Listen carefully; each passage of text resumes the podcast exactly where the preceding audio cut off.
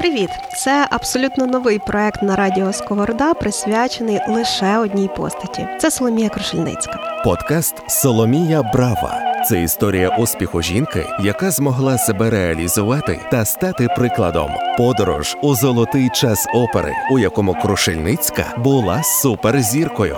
Спільний проєкт музично-меморіального музею Соломії Крушельницької та Львівської національної опери імені Соломії Крушельницької за підтримки Міністерства культури та інформаційної політики. Привіт! Ми продовжуємо відкривати постать Соломії Крушельницької. Якщо у перших двох епізодах ми говорили про родину, навчання. Е, перші виступи на сценах Львова. І, звісно, інтриги, без яких на оперній сцені взагалі не обійдеться. То сьогодні ми починаємо зі Соломією Крушельницькою дуже тривалу подорож. Подорож континентами, подорож найкращими оперними сценами, де будуть тріумфи, звані вечері, шанувальники і обов'язково коштовні подарунки. Про це ми сьогодні починаємо говорити з Іваном Дудичем, науковим співробітником музично-меморіального музею Соломії Крушельницької у Львові. Вітаю, Іване! Вітаю, Стефанія! Я знаю, що ви мистецтвознавець і навіть колекціонер. Так.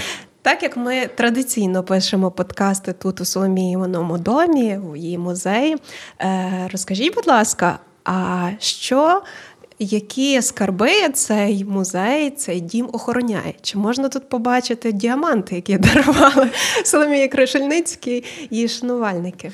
На жаль, на жаль, діамантів таки немає, хоча відомості про них є. Але так насправді колекція музею справді дуже розмаїта. І в більшості своїй ми популяризуємо себе як музей одного голосу, тобто голосу uh Соломії Крушельницької. І най-най-найцінніше, що ми зберігаємо, це звісно записи Соломії Крушельницької. Але мені, як мистецтвознавцеві, особливо цікаво працювати в цьому музеї тільки через те, що тут є надзвичайно багато колекцій різноманітних афіш, нотних партитур, оригінальних фотографій, світлин, кабінетних фото. Все це було надзвичайно гарно декоровано провідними топовими художниками того часу, і дуже багато, наприклад, відомих художників також зверталися до образів різноманітних партій з оперного мистецтва. І тому, відповідно, все у мистецтві насправді взаємопов'язано. Тому ми можемо говорити, що якщо є опера квінтесенція, традиції всіх мистецтв, воно безперечно відобразилося в образотворчому мистецтві.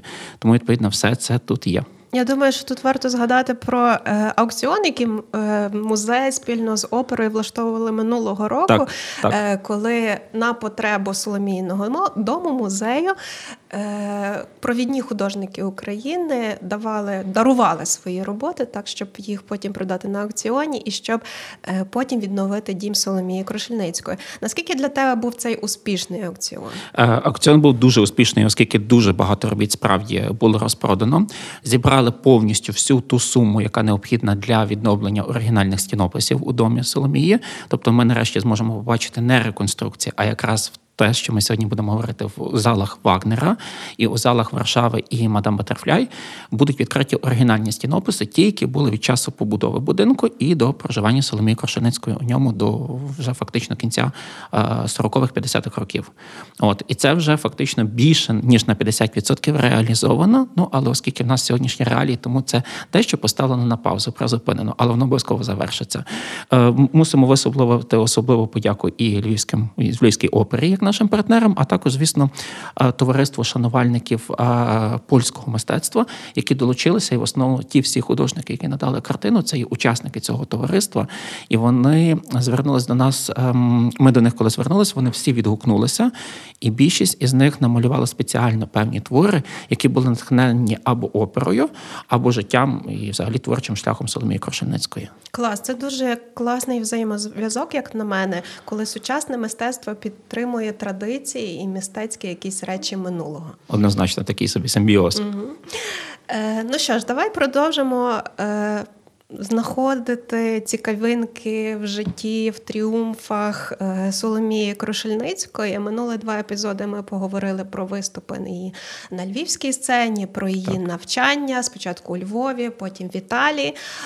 І зупинилися на тому епізоді, де вона, е, скажімо так, готувалася до виступів вже на інших сценах, не львівських. Тобто, це в нашому сучасному розумінні це закордонні та виступи Краків чи чи Італія, але тоді це була Австро-Угорська імперія, одна держава. Але Крушельницька не зупиняється на навчанні. Вона перед тим, як стартувати на цих сценах міжнародних, ну, окреслимо це так, е, вона їде до Відня. Знов за наукою. Що Так. ж такого для себе хотіла відкрити Крушельницька у Відні? Е, Власне, коли Соломія Крушельницька перебуває у Львові і частково виїжджає до Кракова, е, вона як ем, людина, яка вже закінчила Львівську консерваторію і яка займається з провідною викладачкою по вокалу Фаустою Креспі у Мілані, е, як звісно дуже хороша співачка і музикант, вона відкриває для себе нові оперні партії. І перебуваючи на навчанні у Мілані, вона стала свідком. Вона була на опері у Ла Скала, де провалилася опера Вагнера. І це настільки її шокувало, тому що вона писала в листі до Михайла Павлика, що Вагнерівська опера, до речі, вона не зазначає, що це було, чи це був Ельза Лоенгрін, чи це був Тангойзер. А вона пише, що на її думку ця опера має феноменальну і шалену будучність, і вона точно запевнює собі прекрасне майбутнє. Але італійська публіка зовсім цю оперу не сприйняла і освистала. І їй особливо до смаку припала партія Ельзи у Лонгріні, і вона навіть пише в листі до Михайла Павлака, що м, партія дуже ладна і музикальна, дослівно, якщо її процитувати, і менш карколомна, ніж інші. І тому вона вирішує, розуміє, що школа Бельканто і Фауста Креспі це школа такого легато, плавних переходів співу. Вона не зовсім відповідає е, німецькій школі, австрійській, зокрема Вагнеру. І тому вона розуміє, що потрібно дещо змінити підхід. І вона правильно робить. Тобто не можна бути професіоналом у всьому, якщо ти чогось навчаєш чи навчаєшся. І тому вона вирішує їхати до Відня. Про це ми дізнаємося і з газети Діло. В якому виходить така замітка, де написано, що наша співачка а, до того планує виправу на 3-6 тижнів до Відня, щоб відомого професора Йозефа Генсбахера навчатися місцевої школи співу, і, зокрема, щоб студіювати Вагнерівського Ленгріна і Тангойзера. І це дуже цікаво, тому що там же ж теж є і такий, м, така цікава ремарка, що власне Йозеф Генсбахер був дуже критичний при підборі учениць і абсолютно безпощадний у своїй критиці. І Соломію Коршельницьку він визнав не те, що придатною, а власне чи не найкращим голосом для того, щоб е, втілювати вагнерівські персонажі. І це власне було та таке підґрунтя. Е, Скільки часу Соломія Коршельницька перебуває у Відні у е, Йозефа Генсбахера, навчання вона перериває достроково. І це можемо зрозуміти, тому що артистка в той час робить свої перші кроки на сцені, і перші гастролі розпочинаються. І до неї приходить телеграма із Кракова, що італійська примадонна е, провалилася у опері Трубадур. Тобто публіка її освистала. І вже на другий день потрібно від'їжджати. З телеграми приїжджають кошти. Зразу телефонічно Соломія Крошенецька домовляється через телефон про гонорар, про оплату. І вже на другий день вона повинна потягом прибути до Кракова із Відня для того, щоб рятувати ситуацію. Тобто, ми розуміємо на той час, наскільки публіка була критична. І власне тоді вона вперше дебютує у партії Ельзи в Лонгріні. От. Дуже цікава історія, що власне знову ж таки ми вже дуже багато згадували історії про ризик. Та Так. що Корошельницька от ризикувала спочатку, е, коли відмовилась від шлюбу, і багато багато таких є історій. Це показує її характер. Але я трошки доповню тебе щодо вагнерівських партій, тому що думаю, це треба так детальніше пояснити трошки з музикознавчої точки зору, тому чому Вагнер це настільки важко. Е, зараз, щоб. Е, Слухачі зрозуміли, є окрема каста солістів, Так. яких називають вагнерівськими голосами. Чому Вагнера виконувати настільки е, складно? Тому що Вагнер був дуже великим таким реформатором, революціонером в оперному мистецтві. Е, якщо ви слухаєте оперу, ви напевно звикли, ну, наприклад, італійську оперу. Ви звикли до арій, дуетів, хорів, інструментальних номерів, таке інше. Наприклад, якщо арія, то вона переважно оспівує якісь почуття, та? Е, наприклад, там е, страх. Помсту, велику любов, кохання, тобто вокалістка чи, е, чи вокаліст співає: О, я тебе кохаю, я тебе кохаю, і ще я тебе кохаю. Ці ніжні почуття, оці 5 хвилин да, йде про кохання. Вагнер повністю заперечив оцей. Е, не розвиток драм, драми, не розвиток сюжету, коли ти зациклюєшся на певному моменті, і фактично це ну як в житті. Ми не говоримо там, де 20 хвилин чи 10 хвилин про кохання. Так не буває. В драматичному театрі так не буває. Так. Та драма мусить розвиватися. Розвиватися, так. І власне основна реформа Вагнера полягає в тому, що немає зациклених оперних арій, немає якихось ансамблів, а все розвивається отак, як в драматичному театрі. Суцільне дійство. Суцільне дійство.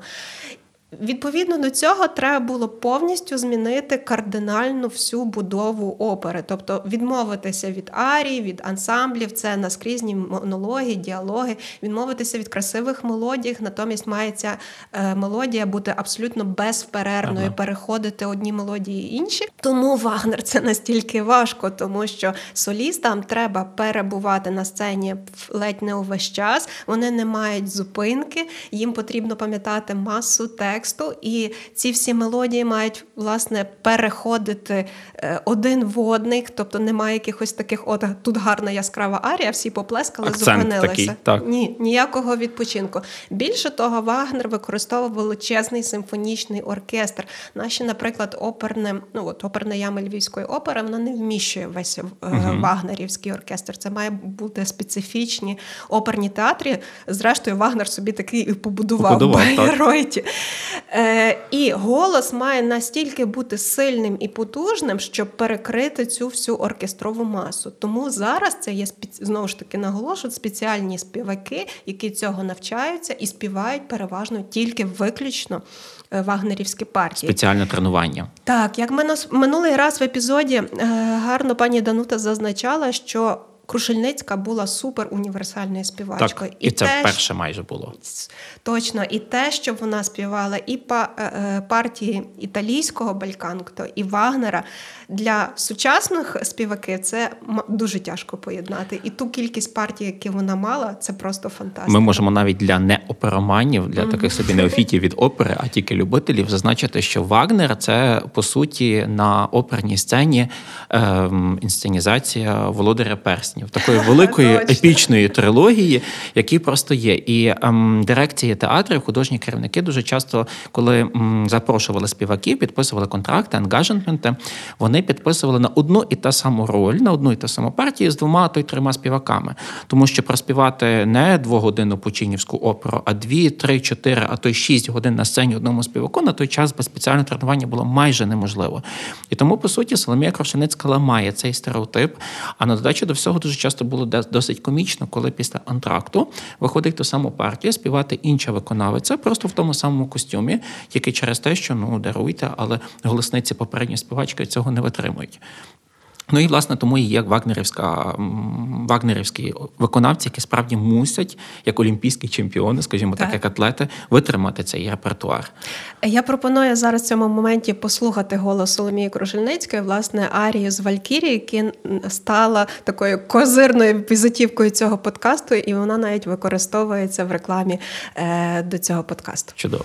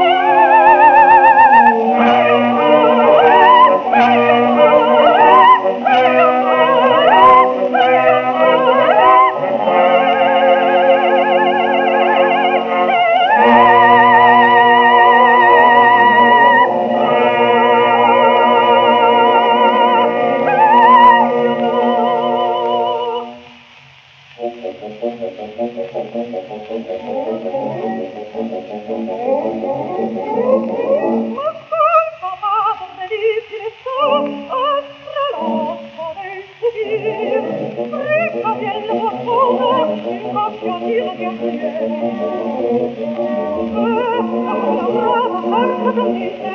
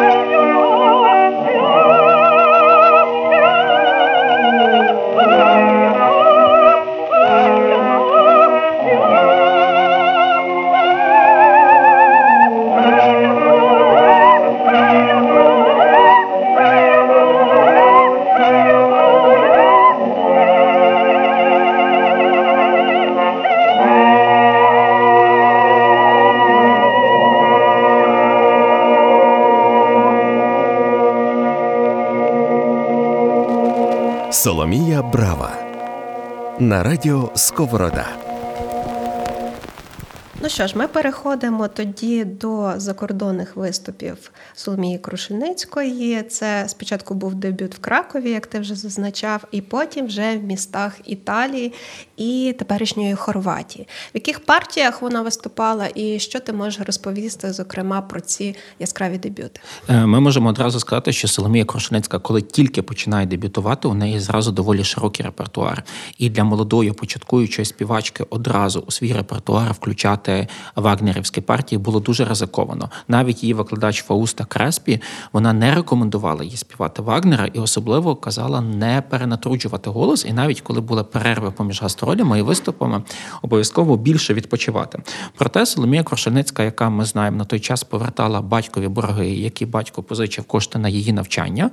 Вона, звісно, не відмовлялася від роботи. І коли вона власне отримує у відні цю телеграму, що потрібно їхати до Кракова, вона погоджується без будь-яких абсолютно апеляцій. Ага, то з нас зіграв ще й фінансовий чинник. Абсолютно, тому що на цей час це було досить серйозне питання, і ми навіть знаємо, що коли Соломія Крашеницька отримала такий м, ну не зовсім приємний досвід на львівській сцені, після того, коли не сприйняли її новий голос після італійської школи, то місцева дирекція намагалася спокусити навіть не Соломію Крашеницьку, а батька Соломії Крашеницької виставою за один виступ, за один вихід на сцену 100 злотих гонорару. На той час це були дуже великі гроші, але Соломія Крашеницька написала, що після того, що вона зазнала на цій сцені, це все одно, що дати себе якісь гадюці укусити, ніж погодитись на таку пропозицію.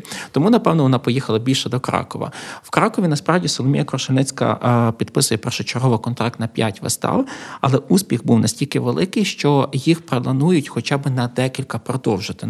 Навпаки, дирекція хотіла, щоб це навіть було 9 вистав, тому що публіка йшла, квитки дуже добре розкуповувалися.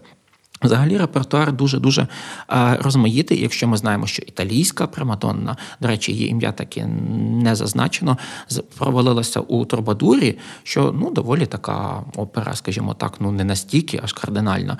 То Соломія Крошеницька рятує цю оперу, і там вона виступає, зокрема, і в Аїді, в Балі Маскаралі в Діверді, і, зокрема, в Галеві е, Жидівка. Також були гугеноти Майербера.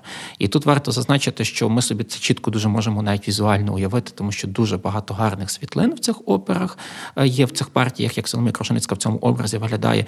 І Валентина з гугенотів Майербера це такий образ, який чи не найбільш фотогенічний, більш фотограф... ну, фотографований, який зберігся до наших днів. Є нарешті документальні твердження, які підтверджують нам, як Соломія Крошеницька тріумфувала у Кракові, і це першочергово афіша, оригінальна афіша, якраз вагнерівська афіша, яка зберігається у фондосховищі в збірці в колекції музею Соломії Крошеницької. І це є афіша за 29 серпня 1895 року. Це один з ваших найбільших скарбів. Е, Так, вагнерівських скарбів, так, Соломії Крошеницької, який є у колекції. І, власне, тут вже можемо зразу чітко сказати, що власне вагнерівський репертуар підкорив повністю краківську публіку. І на той час Соломія Крошеницький товаришувала у її а, поїздках Олена Охремович. Так сталося, що якраз сестра, так? Так, її сестра. І власне так вийшло, що м, оцей Зенон Гудковський мав свататися до Олени. А, але оскільки більше собі вподобав а, Соломію, то тут навіть такий цікавий момент, що ну якби от і Соломія відмовила в кінці цьому нареченому, але з сестрою, яка на той час була далі не одру- незаміжньою, Але й вона- старшою за так, нею. і старшою за неї, і вона була її компаньонкою. І так насправді це напевно був чудовий час, тому що сестри в той час були на різноманітних урочистих прийомах, і, зокрема, відвідували українське товариство. І там вони знайомляться з Іваном Трошем і Василем Стефаником. В Кракові. В Кракові, власне, Василь Стефаник в Кракові в той час тоді медицину. І, власне, він, навіть пише е, своєму товаришеві такого листа, що зазнайомився з славетною нашою е, землячкою, краянкою, яка дуже гарні має голосниці в горлі. Тобто, як медик, він так чітко визначає цей голос. І на додачу тут є така цікава взминка, як би ми сказали, що ем, має дещо велику і випуклу нижню губу, яка дещо звисає, але їй з ним дуже до лиця. А потім, мов би, опам'ятавшись, що так описує Соломія Крашельницька в листі. Він пише: але не подумайте, що я такий пан, що вже зійшов на цю слизьку стежину, що вже запалав типу коханням до співачки. Тобто, відповідно, такі от живі спогади вони дуже багато чого додають. Тут є момент також такий, що ми знаємо, що Соломія Крашеницька знайомиться з Іваном Трошем. Від нього вона вчиться фототехніки, дуже багато фотографує, тому багато доку- Крушельницька Так, фотографує. Крушельницька фотографує. І, власне, пізніше вона буде багато фотографувати, зокрема, і Сфінкса і піраміди у Єгипті і так далі. Але, на жаль, ми не зовсім точно хронологічно можемо всю послідовність фактів відтворити. Михайло Павлик у листі переконував і майже наказував Соломі Крошеницькій вести хоча б якісь нотатки чи щоденник, який би, можливо, в майбутньому їй допоможе у її спогадах. Бо каже, що якщо ви хочете залишитися для світу і для нащадків такою, як ви себе бачите в історії, то потрібно робити такі нотатки, які потім стануть в пригоді. А ні, то залишитися такими, яким, якою бачать вас інші. От ну Соломія Крошенецька, як ми знаємо, на жаль, не написала жодних таких м, мемуарів чи спогадів. І тому нам доводиться писати подкаст про Так, і власне, але власне тому ми і звертаємося до, наприклад, до листування сестри. І Олена Охремович написала такі спогади, окремі листи. І, до речі, якраз великий розлогий лист є машинопис у нашому музеї, де власне міститься про те, що у Кракові була справжня психоза. Що у Кракові Соломія Крошеницька, коли виступає в Ельзі Лонгрін, то після цього виступу публіка несе Соломію на руках, а найвідданіші шанувальники взагалі розпрягають коней і навіть повністю починають тягнути її екіпаж. І як дослівно написано, це була справжня психоза. А Тобто- це була 23-річна співачка. Зовсім молода. Так, зовсім молода. Для сучасних оперних співаків це фактично тільки-тільки початки, перші кроки. Далі вона робить свої наступні виступи вже в італійських містах. Я так розумію, що їй в цьому допомагала рекламою і Фауста Креспі. так. І теж є дуже цікава історія з Трієстом. Думаю, зупинися на цьому більш детальніше. Е, Взагалі, коли ми говоримо про Фаусту Креспі, це справді була, як вони називали одна одну посестрами у мистецтві. І Фауста Креспі для Соломії Кошельницької це була і педагог, і наставник, і, можливо, десь якийсь як материнська навіть опіка в далеких краях. І справді Фауста Креспі робила для своїх учениць, і, зокрема, для як найулюбленішої Соломії Кошельницької, найбільш здібної, дуже багато домовленостей про контракти, допомагала підписувати ті ангажентменти, і, зокрема, навіть радила, де виступати, а де не виступати.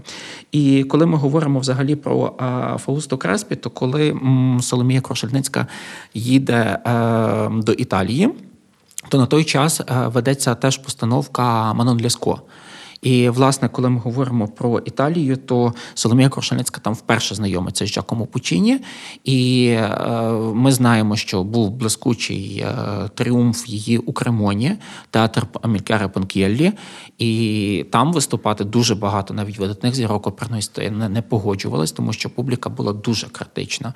Батьківщина скрипкових і влончальних майстрів Страдіваріуса, Аматі, де всіх на слуху, де люди приходили із нотними партитурами слухати опери, і де кожна нота взята не так, це було просто скандалічно освистано, то співати перед італійцями італійську мовну оперу це було справді серйозно. На додачу до всього тут є такий теж момент, який говорить про Фаусту Креспі як про високу професіоналку, тому що. А, Хоча вона теж сприяє знайомству Соломії Крошаницької з Джакомо Пучіні, вона не заперечує того, що маестро Пучіні е, рекомендує Соломії Крошаницькій розгучувати цю партію не під її керівництвом, а під керівництвом професора Каріньяні. І, власне, Соломія Крошельницька, можливо, Пучіні вважав, що це можливо дещо інша школа, або саме для цієї партії е, саме це бельканто буде більше підходити. Ми не маємо ніяких згадок про те, що Фауста Креспі там протестувала чи обривала якісь там зв'язки з Крошельницькою. Навпаки, вона повністю підтримувала. Е, Олена Хремович зазначає, що, наприклад, на репетиціях сестра Соломії Крошельницької, ем, коли відбувалася репетиція, то в основному Джакомо Пучіні, е, диригент і сама співачка в більшості випадків були або біля оркестрової ями, або на самій сцені. А Олена Хармович із е, дітьми із дружиною Джакомо Пучіні знаходились у залі. І, власне, це був момент, коли вони майже щоденно перетиналися, вони мали можливість заприязнитись, і вона сказала, що це були дуже люб'язні люди, а в подальшому навіть е, вони стали їхніми близькими друзями. І пізніше ми знаємо, що коли Соломія Крушенецька з Манон Ляско вже пізніше буде дебютувати уже в Південній Америці, то, власне, можливо, завдяки тому, що вона розучувала цю партію під керівництвом самого маестро і професора Кареньяні, це принесе такий великий успіх. Знаєш, дуже цікава історія в тому плані, що ми всі знаємо історію про те, як е, Крушельницька врятувала мадам Батерфляй. Ми обов'язково це будемо говорити про це в наступних епізодах. І ніби Пучині так з вдячністю до цього віднісся.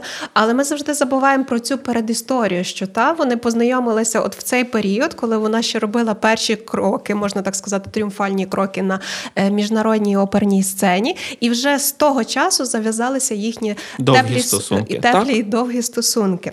Е, ну що ж, а що може ще розповісти про Трієст? Тому що це теж місто. До речі, е, цього року ми святкуємо 150-річчя Соломії Крушельницької, і в цьому плані з Трієстом були дуже такі активні зв'язки, тому що вони до сих пір пам'ятають і шанують, наскільки тріумфальними були виступи Соломії Крушельницької. І це театр, з яким Львів весь час веде співпрацю до сих Ем, пір. Тут, напевно, варто згадати, що репертуар Соломії Крушельницької був дуже широкий, і, зокрема, Соломія Крушельницька дуже часто включала до свого репертуару від самого початку оперверді. І це, зокрема, і бал маскарад, і, зокрема, села долі. І, власне, партія Леонори, і це була та партія, яка навіть залишилася у записі. Е, Власне, коли Соломія Крушельницька переїжджає до Трієсту, був підписаний е, контракт. Успіх у театрі е, Феніча був настільки великим, що оперу просили повторити 9 разів. І це означає, що якщо був контракт підписаний на одну чи два, спектаклі, то 9 разів це означає, що це був, ну скажімо так, бестселер того часу, на який публіка йшла і хотіла переглянути. Ще мені подобається в подорожах Крушельницької те, що завжди е, в кожному місті вона знаходить свою рідну душу, так Е, Однозначно. знайомиться з українцями, е, і ці знайомства переважно перетікають потім дуже довгі такі стосунки листування. В Трієсті її вперше відвідав Йосип Білинський. Так. Розкажи, хто це, і просто це фантастична історія. Ой, з Йосифом Білинським це справді можна цілу окрему книгу писати. Фактично, це є авантюрно-пригодницький роман, оскільки уявімо собі Україну і молодого бідного хлопця, який був е, другом і пізніше таким помічником, служником у сина багатого пана. І коли пан відряджає до Єгипту на лікування, а пізніше на навчання свого сина, то в компаньйони з ним їде маленький Йосиф Біленський. І Йосиф Біленський, будучи у Єгипті, дуже часто ходив е, по ліки до аптекаря місцевого. І місцевий аптекар це був такий дуже культурний, освічений чоловік, одинак, який не мав спадкоємців. І йому впав око молодий хлопака, який був дуже здібним, дуже вратким і схоплював все на люту. Оскільки біля панського сина Йосиф Білинський вже починав осягати якісь ази науки, в того була своя говернантка, то відповідно цей єгипетський фармацевт він його усиновив і передав на нього все своє майно, вивчивши його на блискучого фармацевта. Таким чином, Йосиф Білинський у Єгипті робить феноменальну кар'єру. і Він стає головним лікарем, головним аптекарем єгипетського кадива. Тобто, фактично, це є намісника османського султана на той час. І е, це, ну так якби ми сказали сьогодні, такий, знаєте, міністр охорони здоров'я е, того часу. Так. Відповідно, е, Йосиф Біленський він мав дуже велику тугу за Україною. Він е, прагнув знайти українську дівчину, яка би стала йому подругою життя, з якою б вони побралися. І, власне, біля себе він хотів мати рідну українську душу. І тому, коли він почув, що у Трієсті перебувають е, Соломія Крушельницька із сестрою, він побачив її на сцені у театрі і одразу попросив у них дозволу відвідати їх. Такий візит відбувся справді, і, на жаль, Соломія Крушеницька одразу йому сказала, що вона не розраховує на жодне одруження, на заміжжя, вона не буде пов'язувати у Гіменея своє подальше життя, а при неї тільки відкривається дорога. І тому е, він, Йосиф Йосип Біленський, подарувавши цінні подарунки, говорить про те, що він до самого свого скону буде відданим її товаришем і шанувальником. І ми знаємо, що справді Соломія Крошеницька часто йому також надсилає коштовні подарунки. А Йозеф Білинський спричинився також до того, що постійно підтримував дуже часто навіть анонімно українських відомих культурних діячів. І навіть, наприклад, коли хтось потребував такої, як ми сьогодні сказали, кризової допомоги, то ця людина завжди простягала свою руку. І, наприклад, часто навіть анонімно, коли, наприклад, Леся українка потребувала, щоб хтось оплатив її видатки, коли вона перебувала на лікуванні е, у Єгипті, то власне Йосиф Білинський це робив. І так напевно ми б могли пофантазувати, що такий багатий впливовий чоловік, помравши з Соломією Крошевницькою, історія могла б бути зовсім інакша. Але історія не любить, як ви. Е, Я думаю, що якщо я не помиляюся, він слухав Крушельницьку в силі долі, та? Так, На, в Трієсті. так, Ну так. що ж, давай зараз послухаємо власне цей запис, її арію виконання з опери Джузеппе Верді. Паче, паче, паче м'я діо.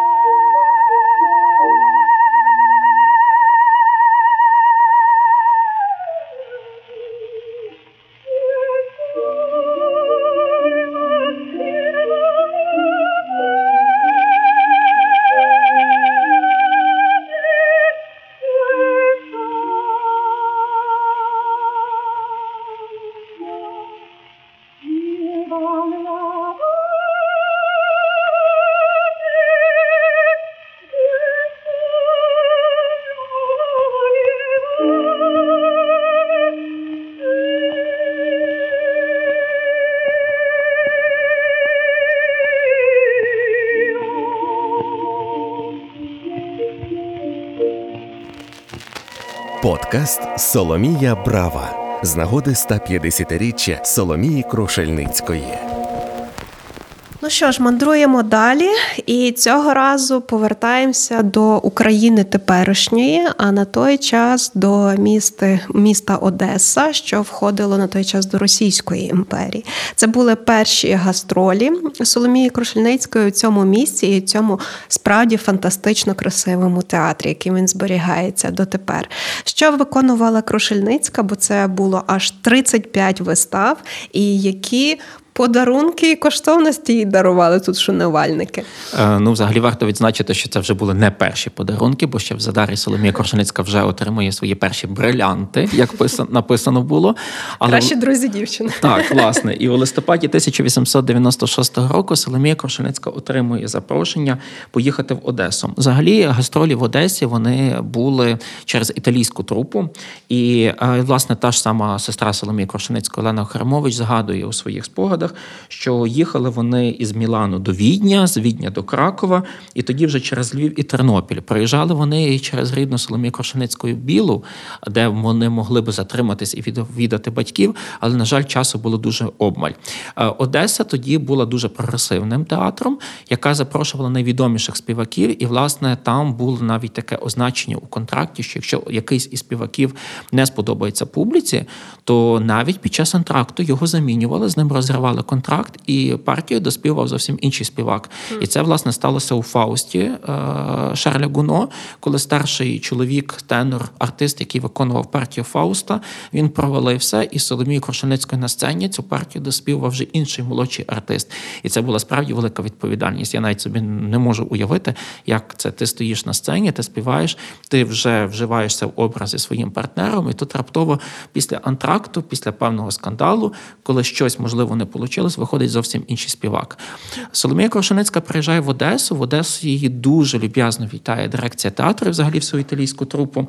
І, власне, першочергово повинен був бути спектакль Джоконда Амількаре Паркєллі. І до цього дуже ретельно готувалися костюми, декорації. Але як це часто буває, виникає певний форс-мажор.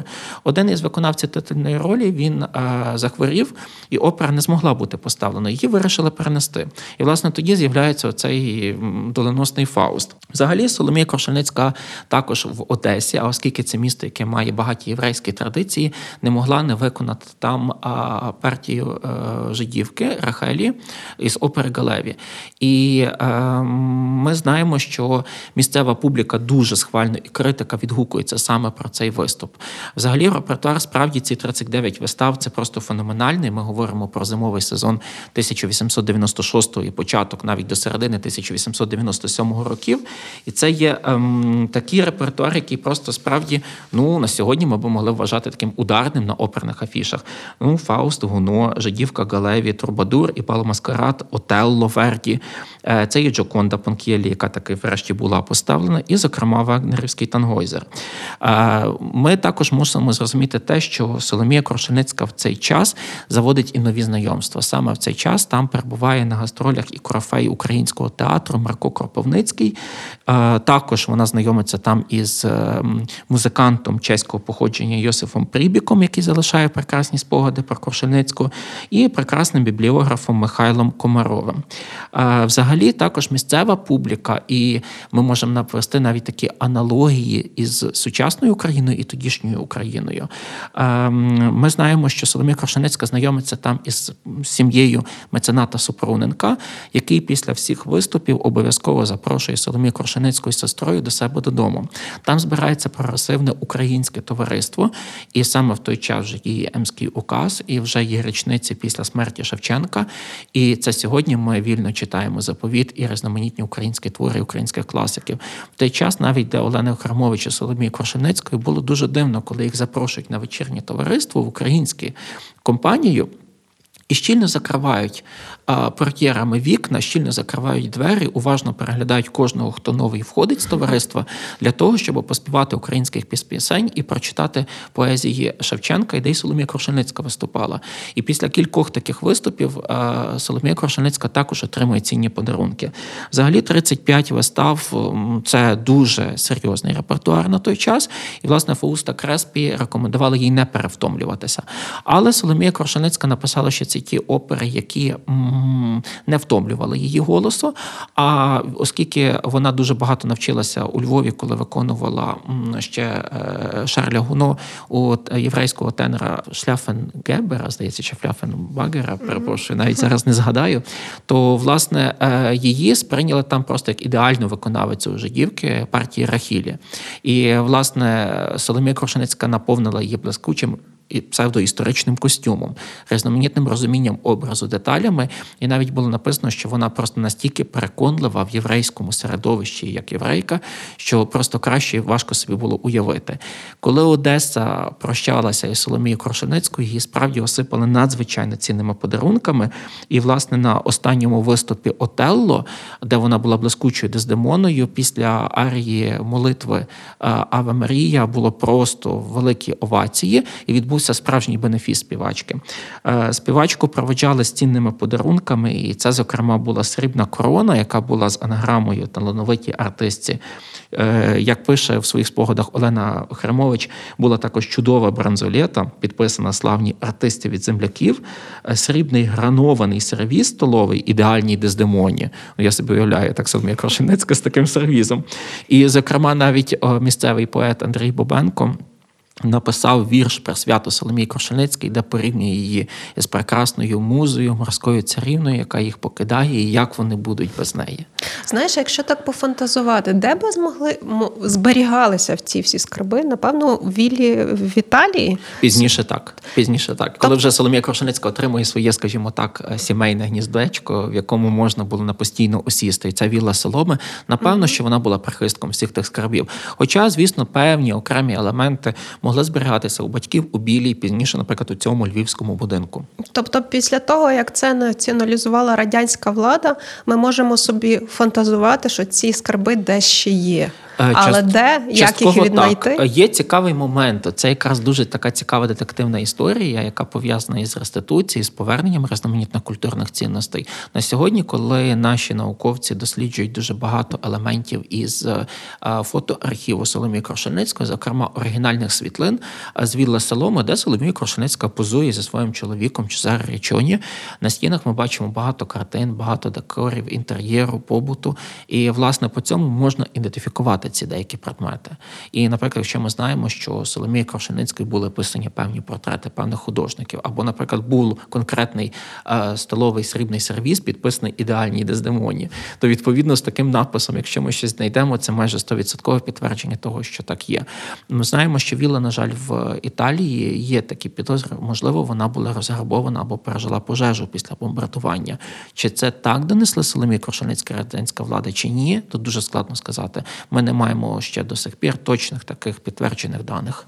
Але будемо сподіватися, що рано чи пізно ці скарби знайдуться і повернуться в дім Соломії Крошельницької. Так, ну є гарна легенда про діаманти Соломії Крошельницької, який вона роздарувала своїм сестрам і племінницям, замінивши їх на копії у коштовній діадемі.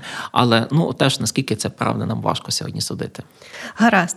Е, Далі відправляємося у наступну подорож Соломії Крушельницької, і до наступного театру треба було пливсти місяць. Так, щонайменше. Місяць, щонайменше місяць.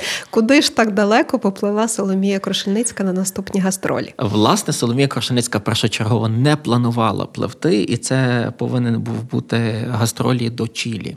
І так склалося, що першочергово Фауста Креспі порекомендувала Соломії Крушельницькій не їхати. І при Фаусті Креспі Соломія Крушельницька агентам музичної компанії е, Gran е, Compañía de Ópera Lírica Italiana е, відмовила.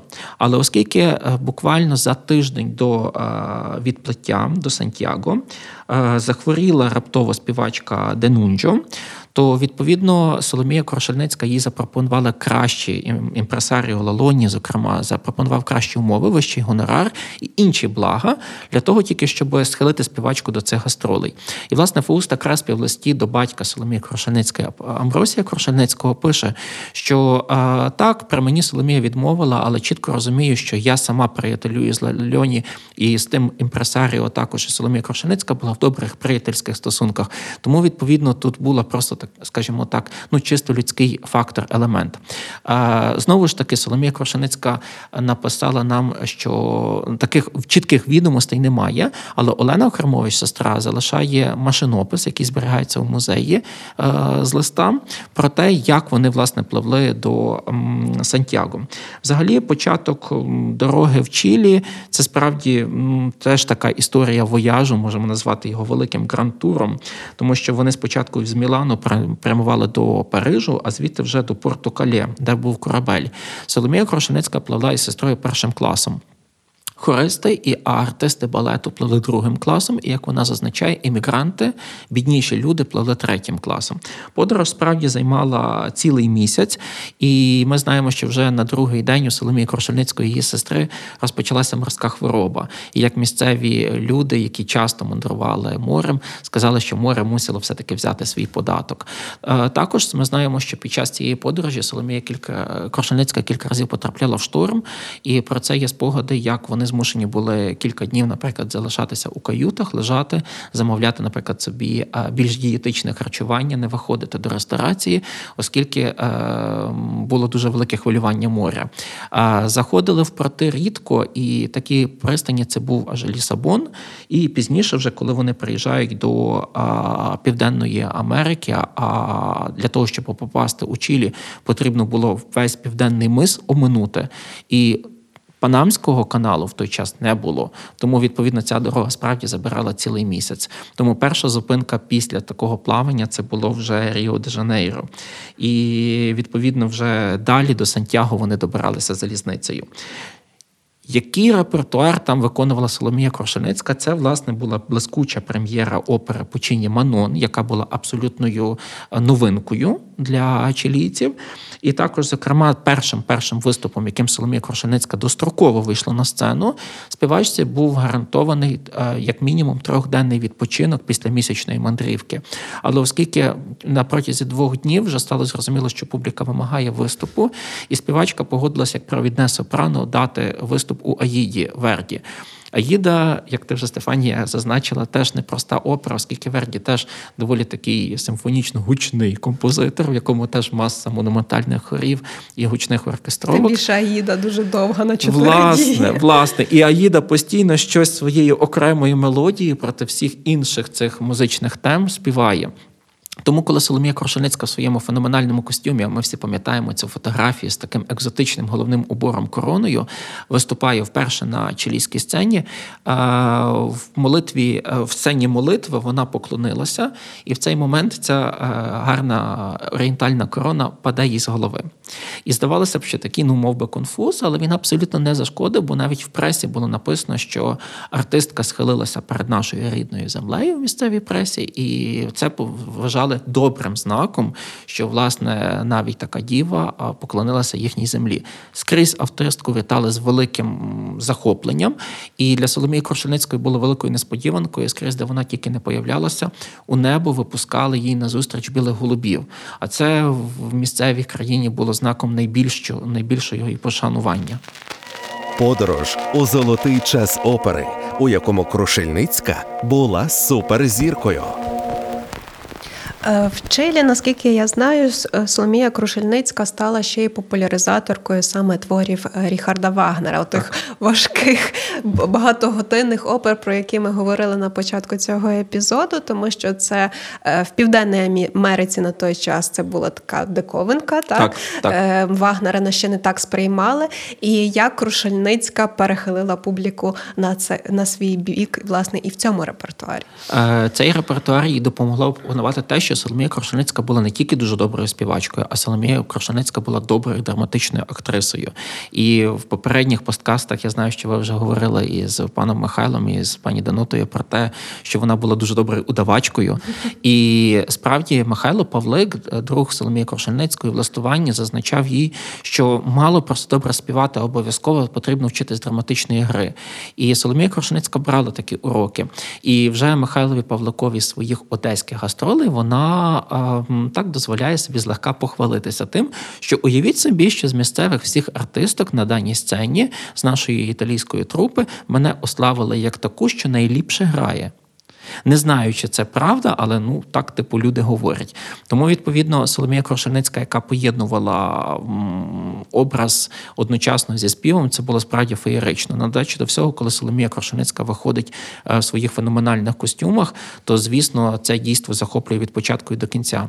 І місцева критика пише у публікаціях, що ті опери, які Соломія Крушельницька виконує, е, будучи на сцені в м, вагнерівською героїнею.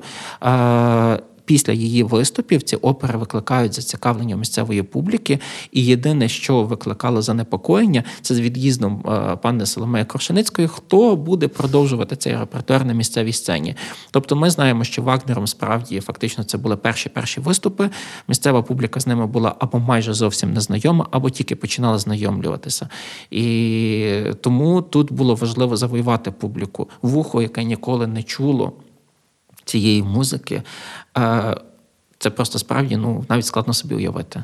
Е, Я дуже обожнюю просто фотографії Соломії Крушельницької, де вона в вагнерівських партіях, і ця ніжна Ельза просто з фантастично королівськими такими шатами, але й найбільше Валькірія, тому Так. що це богиня, це така, е, яка женеться ця на огнистих конях. Так і от це не тільки костюм, це і щит, спис, оця корона.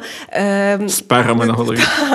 Тобто, це було красиво не тільки слухати, але й дивитися за цим в першу чергу. Однозначно, це було просто візуальне дійство, це була інтеракція, і на додачу до всього це були всі ці вигуки, речитативи, які є у Вагнера. Ну це просто справді було напевно таким тогочасним, як ми сьогодні сказали, блокбастером. Напевно, взагалі мусимо сказати про те, що Вагнер, чому його музика така, е, його обожнював е, Людвіг II Баварський. І, власне, на той час е, цей король, цей правитель, був настільки захоплений операми Вагнерами, був його близьким другом композитора, листувався з ним. І меценатом. Що, так, і меценатом він спеціально для візуалізації опери Вагнера будує так званий Нойшванштейн. Оцей знаменитий палац. Знаменитий палац, який просто всі ми знаємо. Він якраз закінчився будуватися у 1891 році. Тобто, це якраз той рік, коли Соломія Крушенецька вже буде підкорювати варшавські сцени. Але м, час побудови настільки довгий. Е, в цьому палаці повністю все реконструйоване спеціально під опери Ріхарда Вагнера. І там, власне, ми знаходимо і Тристан і Ізольду, і Ельзу із Лоенгріна, і Єлизавету Стангойзера, і, власне, звісно, Бронгільду із Валькірії. Також, що напевно підкуповувало у операх Вагнера, це те, що вони м, потребували комплексного підходу, і тому не можна було просто один вечір прийти виключно тільки на Валькірію. Хто відвідав Валькірію, той в подальшому мусив відвідати Зігфріда, а Та, пізніше бо це тетралогія, це Так, як чотири пізніше- частини фільму. так, а пізніше відвідати то ті ж самі сутінки богів. І коли на початку перед нами з'являється Валькірія як своєрідна богиня помсти, справедливості, яка має взяти своє на- за наказом свого батька, але тут вона жаліє головну героїню, оскільки вона приховує вже під серцем дитину. То пізніше вона жертвує собою, вона змушена заснути до тих пір, поки її теж як цю сплячу красуню не пробудять і так далі. Ну тобто, це справді та історія, яка захоплює. Послухаємо ще одну е, арію виконання Соломії Крушельницької, власне, з Валькірії Ріхарда Вагнера.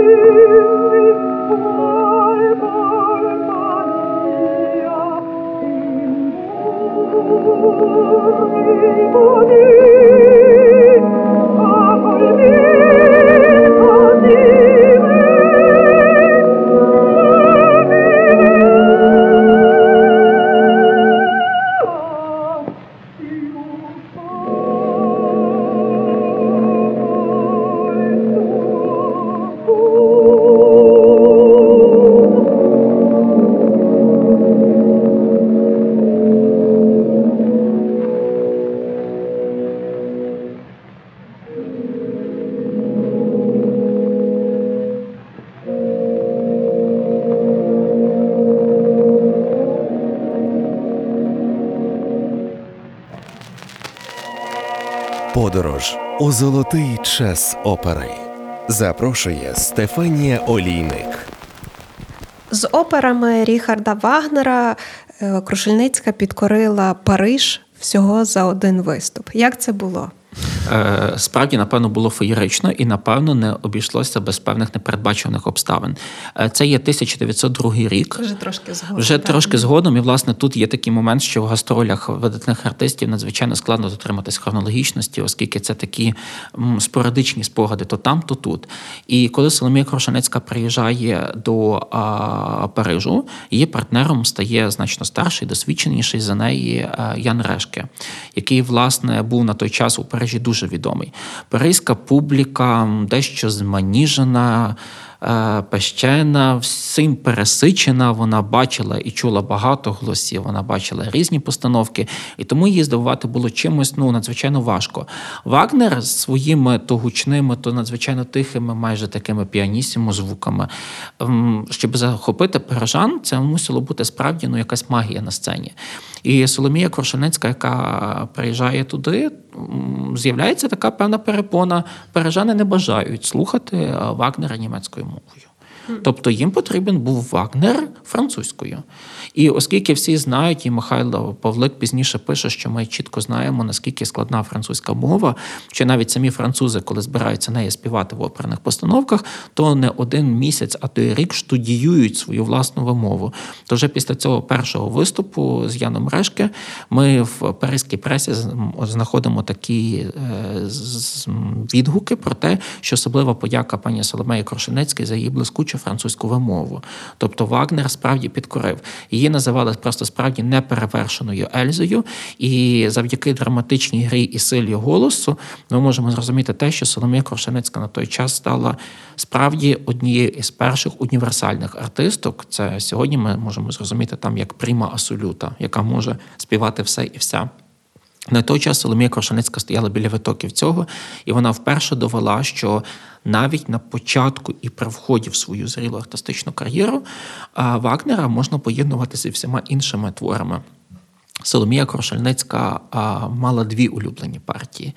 І, власне, з вагнерівського репертуару це була неперевершена Ельза із Лоенгріна, ну пізніше з'явиться ще Лорелия Каталані. І це ті дві опери, які Соломія Крошельницька пронесе крізь все своє творче артистичне життя. І навіть у 1920 році, коли вона буде прощатися з великою оперною сценою, останнім виконанням буде Ельза Лоенгріна. Шкода, що у нас не збереглося цього запису. На жаль, вона на не жаль. зробила, вона зробила тільки з Валькірії. Запис дав би нам можливість уявити, як вона виконувала цю партію. А так ми тільки насолоджуємося її фотографіями Фото, е, в цій партії. Де би не була Соломія Крушельницька, чи це Мілан, чи це Чилі, е, чи Краків, чи Ундіне, чи Хорватія, чи Італія, вона все одно завжди повертається на батьківщину. І, наприклад, 1890 рік, е, перед тим як е, їхати до Варшави, а це вже буде тривалий етап життя в Соломії Крушельницької. Про це ми детально поговоримо в наступному епізоді. Вона вирішує зробити таку таке гастрольне турне, заїхати спочатку додому, а потім мати гастролі в Галичині. Як вони відбулися? Гастролі в Галичині це справді була непересічна подія, оскільки газета Діло завдяки е, своїм інформаторам, журналістам чітко слідкувала за тим, що відбувалося в творчій кар'єрі Соломії Крошельницької. І всі її успіхи обов'язково передруковувалися у львівській тернопільській пресі того часу. І коли Соломія Крошельницька вирішує у своїй перерві поміж великими гастролями зробити тур в Україні, це було справді, ну, сенсація на той час. А гастролі в Галичині поєднували в собі Тернопіль, Бережани, Коломию, Станіславів, Стрий Львів. Е, Як правило, складалися такі концерти Соломії Крошаницької з двох відділень. В більшості випадків, е, чим більше було місто і публіки, тим е, вона виконувала в першому відділенні оперні арії з найвідоміших тих репертуарів, який був у неї. А друге, обов'язково вона виконувала українські народні пісні в обробці е, тогочасних відомих композиторів. І, зокрема, ми знаємо, що це були і Січинський, і Нежанківський, і, пізніше, вже пізніші інші композитори. От тому, відповідно, ці гастролі були надзвичайно успішними. Знаємо, що завдяки таким роз'їздам не завжди Соломія Крошенецька ну, могла відвідати всі місця, де її чекали. І, наприклад, 25-ліття літературної діяльності Івана Франка, на жаль, вона змушена була пропустити, але про це вона обов'язково заздалегідь попереджувала і, звісно ж, надсилала теж свої цінні подарунки. Це теж от дуже цікавий цінний артефакт, який зберігся. Соломія Крошеницька надсилає порцеляновий ріг достатку, який слугував такою собі візитницею, зв'язковим, який зустрічав гостей у домі Франка. І до сих пір зустрічає. І до сих пір зустрічає, він зберігся. Угу, так. Музей Івана Франка, він так якраз на видному місці, я пам'ятаю, стоїть. От такий собі е, історія одного експонату. А взагалі Соломія Крошенецька, коли власне гастролює у Галичині, вона власне знову ж таки зустрічається із своїми відданими друзями, з якими вона колись познайомилася у Кракові, тобто з тими українцями. Це і той ж самий Іван Труш, і Василь Стефаник. І власне у Коломиї відбувається цей цікавий інцидент, коли після успішного концерту публіка захоплена співачкою, в її честь відбувається прийом. І Соломія Крошельницька піднімає е, келих шампанського. Е, і ділить його разом із Василем Стефаником. І після того з'являються такі спогади, що дуже багато присутніх, ну так доброю заздрістю позаздрили Василу Стефанику, а навіть дехто з'явилися пізніше навіть такі чутки, плітки, що, можливо, вони таємно заручені. Ну, про це, звісно, це була неправда, але Соломія Коршуницька, наприклад, мала за нареченого весь той час, про який ми говоримо, е, Теофіла Окуневського. І це було потрібно, тому що жінка того часу мусила мати чоловіка, який би за неї поручився займатися. А тим більше уявіть собі от гастролюючу артистку. Тому, звісно, біля неї була її сестра Олена Храмович, або пізніше вже інші сестри. Ну що ж, ми піднімаємо келихи так само з Соломією Крошельницькою Василем Стефаником і пишаємося, цінуємо і дізнаємося більше про великих українців.